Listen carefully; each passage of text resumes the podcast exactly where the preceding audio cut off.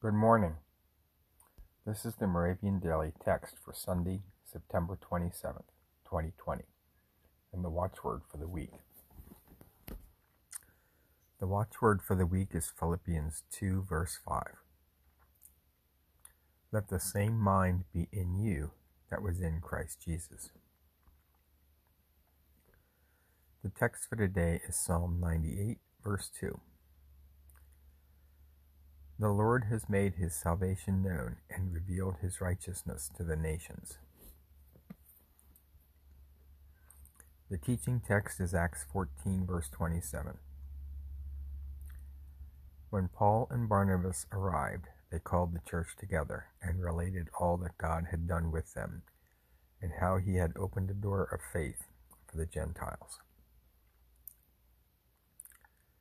Let us pray. Gracious God, as we, your traveling pilgrims, cross the threshold into this new week, may we go forth in faith. Strengthen and motivate us with your word and with your spirit. Amen.